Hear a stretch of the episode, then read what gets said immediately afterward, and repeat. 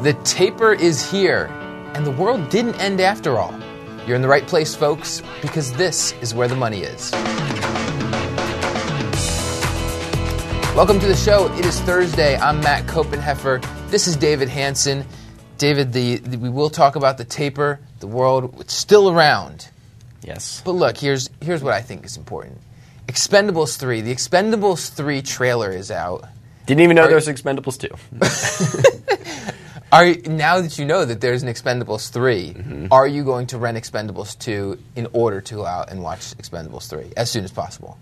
Such a waste of time. What movie are you most excited about in the theaters right now? In the theaters, what In are my the options? I don't even know. You don't even know it's in the theaters. What's what are you, what's yours? Maybe I'll agree. I'm pretty excited to see Hunger Games and Anchorman, Anchorman 2. Okay, that's seen- a good call. I haven't seen I heard Anchorman Anchorman 2. 2 wasn't great, so That's okay. I'm going to go see it anyway. same. That's what I thought the first when I saw when I saw Anchorman the first time. I, I will be honest, I didn't think it was the greatest movie I'd ever seen. But then I watched it a few more times. It just gets better every time you watch it. Very true. It's very But good. just like this show. Yeah. Every time people listen to this show, I'm sure it just gets a little bit better. exactly. Especially the part about hearing us talking about movies. Yes, that's why they're here. so let's head on to the headlines. The first headline of the day, uh, we've got it from Reuters here. U.S. stocks, bonds retreat after Fed tapers. Wait, retreat? I didn't think they retreated. Depends on what time frame you're looking at right after the Fed taper. What the stock There was a market? there was a five minute period where Yes. stocks were down. I don't know. They were up yesterday. They were down today. It's the thing that's interesting is people were like, "Well, they're not yanking the rug out from underneath us." Did anybody think that was going to happen? if you look up what the word taper means in the dictionary, it says a gradual decrease. That's what they're doing. They're reducing it I just looked up tapeworm and that got me scared. that was it's interesting. the Fed is Um, going to put a tapeworm into the economy. So it's a that's- it's a slow decrease, and I don't know, doesn't have any impact on the way I think about anything. The big banks were pretty much up across the board. Yes, were up across the board yesterday. Bank of America was up more than three percent. Yeah. Uh, this is after everybody was basically expecting if the Fed announced the taper, everything would be down. Uh, American Capital Agency was flat yesterday. Annaly Capital was actually up a bit, not up as much as the rest of the market, uh, but it was. I mean, this is this is probably more of a surprise than anything else. Down big today, though. So I would knows? I would say for the mortgage REITs though that today's today's action on the market aside, this may be short term it's bad news. I I don't think there's any way around that. But longer term, if there's some normalcy, Right. I mean, I guess the, the Fed controlling interest rates is kind of normalcy. But if there's more normalcy, if we can say, in the mortgage market. Uh, in particular, because the Fed controlling interest rates, that's normal. The Fed buying mortgage bonds, not normal. which is the market that those mortgage REITs are in. So it's Exactly. basically, it's muddying their competition. We've heard Annaly come out and say, "Hey, we're not huge fans of the Fed being in our market. They shouldn't. We don't want them to be there forever." And over the long term, it'll be a good thing that they're gone, or not gone yet, but eventually gone. Eventually. Yes. Second headline. Second headline: Done with this taper. Done. Target says 40 million credit cards compromised. You shop a lot at Target. I do shop a lot at Target. Your your life's over. Your identity's stolen. Pretty much. You're My- compromised. I am compromised. I will no longer have an identity. Somewhere out there right now, there is another Matt Koppenheffer wandering around, and nobody's going to know because it's such a common name. Yes. Matt. That I I look up my name on the internet, and it's Mm-hmm. like, which Matt Koppenheffer are you? This, but this isn't. I mean, if you're a, a Mastercard shareholder, a Visa shareholder, this isn't a concern for you. The brunt of this, of, of all fraud, maybe not just this, fraud usually lands on the bank's shoulders, and then the bank goes and does their recourse and tries to recover funds. But it's not going to be on the, the target customers. They're not going to have to pay for things that were fraudulently bought with their credit cards if that actually happens. So it's going to be on the banks to, to do something about this. But not a pretty day for, for Target to have this in the headlines. No, it's not. It's not. And I guess one of the questions is is that when this hits the headlines, does this get people concerned about using credit cards? And for that reason, is it bad for the credit card companies? Is this the kind of thing that that consumers will look at and say, "Well, I don't know if I want to use my Visa card because there's the possibility that somebody's going to steal it and spend on it." But you made a, a, a good point that the credit card companies and the banks they they're making sure that consumers are not hit by this because they want you using credit cards. Yeah, this isn't. going to stop people from using credit cards. Well, credit cards, here's the it's question. like a tidal Here's wave, and some guy being like, "Please stop." Well, here's the question: What if it does?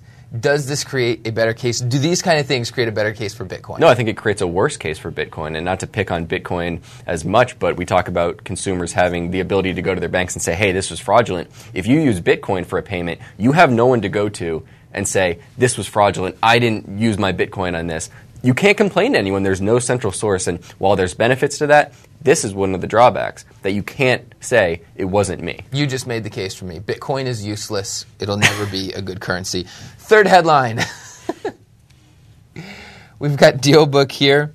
The headline is Big Mortgage Servicer Reaches Settlement. So we had a we had the set, the big settlements with the big banks. Um, it was $25 billion for the servicing missteps. This is now Ocwen Financial. This is a much smaller company, but a very big servicer and we're seeing a 2.1 billion dollar settlement here. Uh, now it's not it's not a 2.1 billion dollar hit to Ocwen right off. There's about a little bit more than 100 million dollars worth of actual payouts, and then the rest of it is relief for for customers that it services. It kind of cost of doing business, I think. If you look at what their business has done over the last couple of years, it's been booming as banks have been trying to get out of the business of servicing mortgages. So, yeah, that's a 2.1 billion was the number, right? It's only a seven billion dollar company, so that's a pretty big chunk. And like you said, most of that's relief coming out of there. But I think it's not a surprise. No one's surprised that this is happening. The big banks were hit by this. They knew it was coming here as well. Well, the si- the size of the hit maybe so to the extent that the that the regulators are making their way down from largest and now looking at smaller players. I, in my mind, is to what extent do the fines and the settlements hit smaller banks, smaller servicers, that sort of thing? How much more do we have to see for owners of mid-sized banks? I think the I think the CFPB is here to stay. I think they're Sure. I Oh, think yeah. they're pretty, a pretty legit But, agency. but I'm talking there. most uh, stemming Mortgage from the financial crisis. Yeah. I'm sure there'll continue to be complaints. It'll it'll roll out. It's not going away. Um, whether it's banks or payday lenders, that's been one of the areas that the CFPB has really been focused on. So, if you're doing something that was potentially shady, they're probably going to find you, and there'll probably be a fine with it. Okay. Market's overvalued. This is our focus for today. The market's overvalued, right? That's what people say. It's it, it's run way up. We've had a we've seen a tremendous year on the Dow, on the S and P 500 this year. We're right around the corner from a crash. It's got to be.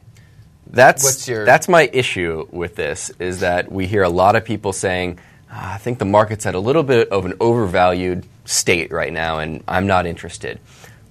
I think that needs context in terms of if it's overvalued, what do you think is going to happen? Do you think it's overvalued that we're due for a 50% drop? Or is it overvalued that you think returns will be 4% next year, which would be below historical kind of equity returns over time? So I think you really need to ask someone rather than saying, Do you think the market's overvalued?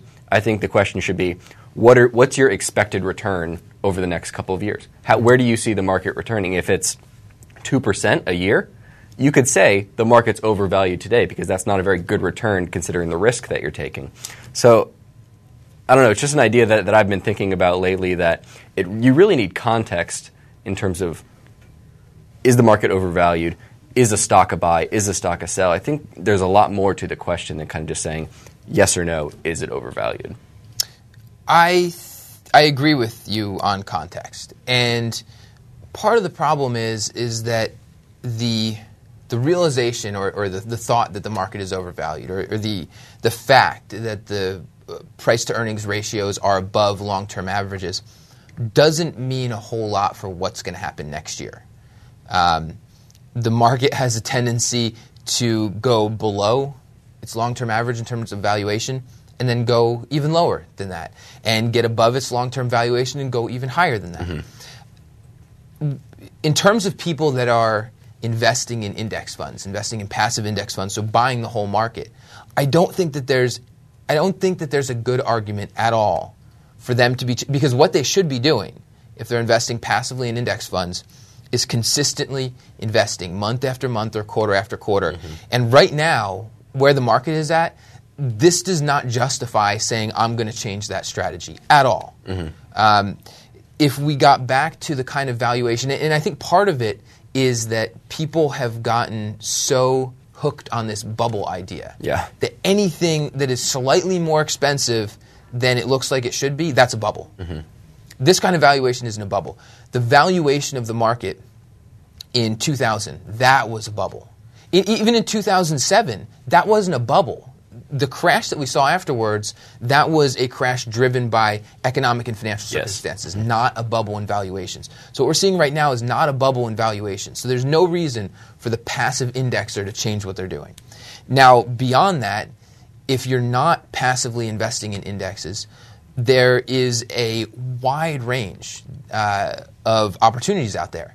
There are companies that I believe are overvalued in this market. I was on um, Market Foolery the other day, and we were doing a little overvalued, undervalued game. And I, it, I, I don't like to keep picking on Bank of Internet because I think Bank of Internet has done a lot of things right, and certainly the results uh, in what we've seen, where we've seen that bank go from from just a few years ago to where it is today, is really impressive. But at nearly four times tangible book value, to me, uh, and, and given some concerns I have about the business model and some questions I have about the business model, um, that looks overvalued. Yeah, and I'm, I'm glad you brought that up because I was listening to Market Foolery when you were on it. And Chris Hill, the host, asked you, what does it take to knock this stock off 30, 20%? Which would be a really big drop. And to me, I don't know if that's that could happen. Mm-hmm. That could happen, but the long-term risk of holding the company is not that. The risk is that you don't get sufficient returns you're buying getting today. four percent per year over the Right. next ten years. So it, it- maybe it doesn't crash from today, but if from today's price, if like you said, if you get four percent, it's technically overvalued today. If the rest of the market returns eight percent over that time frame, so I think everyone's in this camp where it's either the stock markets continue to rush higher or we're going to crash back to earth. No one's considering the fact that There's no middle ground. That maybe just the, the market returns three percent next year. And it could look like this, but over time it could be 3%. A couple of shows ago, we talked about how 1987, biggest one day drop in history, the market was up 2% that year. Mm-hmm. So I, I think we need to consider this middle ground in kind of saying the rolling kind of annualized returns that you're getting, that's what you need to be considering rather than just we're either due for a drop or we're going to charge 30% higher. I can say with pretty good confidence that we shouldn't expect to see 27% market returns every year. I can say pretty confidently I don't think that's going to happen over the next 50 years. We're probably going to revert closer to the, the long-term average, but that doesn't mean it's going to be a drastic pull down. A couple of years of flattish returns would get us closer to that average. Sure, sure, that's fair. And just to finish my thought, Bank of Internet maybe overvalued. There are other companies out there that, that are undervalued right now. So it's, I know a lot of people hate this uh, hate, hate this line, but for a stock picker, it's a stock picker's market. but the, it, it's always a stock picker's market for a stock picker because that's what it means to be a stock picker. Our listener Mike V will not be happy that you Eh, said that. Maybe not. But for a stock picker, it is always a stock picker's market. I believe that it's never not a stock picker's market for a stock picker. All right. Mailbag. Moving on to the mailbag. We have an email address. Our email address is WTMI at fool.com. We really love getting emails. Um, I, don't, I don't get enough uh, good emails during the day, so I love getting these emails because it's good to hear from listeners. Minaj writes, I love your program. Could you help me understand how the market has treated companies that have done splits in the past? Does this work out better for the shareholders in the long run? Some s- historical stats would be highly appreciated. This is uh, in relation to MasterCard and the recently announced 10 for 1 split. Mm-hmm. I think you said that you looked at a few statistics, a few numbers. I was trying to find some. I figured this is right up the academia communities, Sure, yeah. right in their sweet spot, right there. So I went back and tried to find some studies. Regression analysis. Uh, there was a study from Eugene Fama, who won a Nobel Prize. he was guy. arguing that it has no impact. It, it doesn't matter. Um, multiple other studies. Found another one from I think academics at, at Penn State uh, that said mm, maybe it does matter a little bit. That was back in 1984. Uh, Mm-hmm. These are all a long time ago. I think the answer is maybe something would have impacted back in the 60s, 70s when there was a little bit more inefficiency in the market. But today, I don't think you should pay too much attention or try to find an advantage that says, okay, the split happened. I can expect this amount of bump in the days after the split announcement. I think that's probably not true. Maybe there's some psychological games that come into the place that, oh, it's a cheaper stock. maybe it puts the stock on more people's radar mm-hmm. because it's in the news for doing this. But I really am having a hard time trying to think of a, a scenario where this really gives you an advantage or disadvantage. So the question in Minaj's question, he, he said specifically how the market has treated. So, so to me that, and and, and I apologize, I'm not going to share any statistics, but this specifically thinks about it in terms of a stock. Mm-hmm. And when and when we're talking about it here, and when we generally talk about foolish investing, we're not thinking about the stock. We're mm-hmm. thinking about the company. And and I'll also add in here that in terms of it, he didn't mention a time frame, so it's qu- over different time frames. Maybe different things happen. Mm-hmm. But to go back to its uh, Ben Graham quote, in the short term, the market is a voting machine. In the long term, the market is a weighing machine. So in that short term voting machine, sure, maybe something happens in terms of splits, the way the market reacts to it. Over the long term, that weighing machine, it, it's going to be the same mm-hmm. because you've just taken the same pizza pie and sliced it up into a different number of slices. And it, it's very hard to look at it in a vacuum, too. I mean, you have the announcement of a Maybe we split, want some pizza. but you also have a bunch of other stuff going on with the company, too. We look at MasterCard, they increased their dividend. How do you separate, okay, if there was a bump, how do you separate whether that was because of a split coming or a dividend? There's a bunch of other factors going in, whether it's company factors, overall market factors, economic factors. It's very hard to put this in a vacuum and really get an advantage from it. Hmm, multiple regression analysis.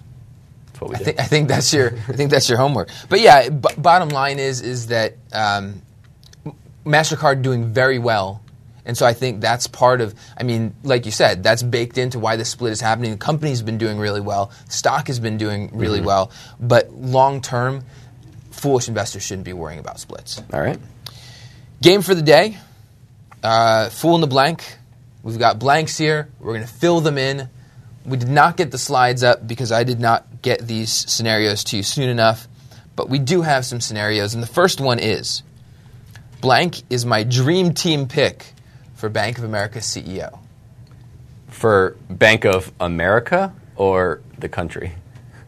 Bank of America. Okay. Do they have to be alive? No, let's say no. Going with the original J.P. Morgan. Whoa. How do you not go? I mean, the banker of all bankers. That would be my dream team pick. I mean, this guy that built an empire that's still here today. His name still rings true. Got to go with the late J.P. Morgan. Unfortunately, That's an interesting pick. I I'm just going to go ahead and plunk, pl- pluck John Stumpf away from uh, Wells Fargo. Great banker, quiet banker, uh, knows the business, knows how to get it done. I'm actually I'm a bigger fan of Brian Moynihan than you are, and I think he's doing a fine job there. I think if uh, John Stumpf was running Bank of America, I'd have even more confidence. All right. Uh, number two, this one is is a little bit more on the fun side. Uh, blank is the TV or movie star that I trust to run a bank. I'm going with an actual TV character. Okay, is that allowed? I guess. Can I do that? I guess. Going with Saved by the Bell, Zach Morris. Are you surprised? Oh, actually, no. I was. I was. Surprised You wanna know why? First, and then I thought, okay, go ahead. You want to know why? Yeah, go ahead. All right, he seems like a goofball, but he's always scheming the right the right way to do things. Always figures out a way to, to get what he wants in the end, and got a perfect score on on the SAT. I think got into Yale. got into Yale. A lot of people forget that that Zach Morris got into Yale. Didn't end up going there, but I'm picking Zach Morris. I was almost going to steal an idea that I heard you say before the show, and that's uh, Barney Stinson. But I did say trust in there. You did. and uh, and trust. I you know I'm gonna go with I'm gonna go ahead and go with Brad Pitt. I'm gonna go with Brad Pitt because why not?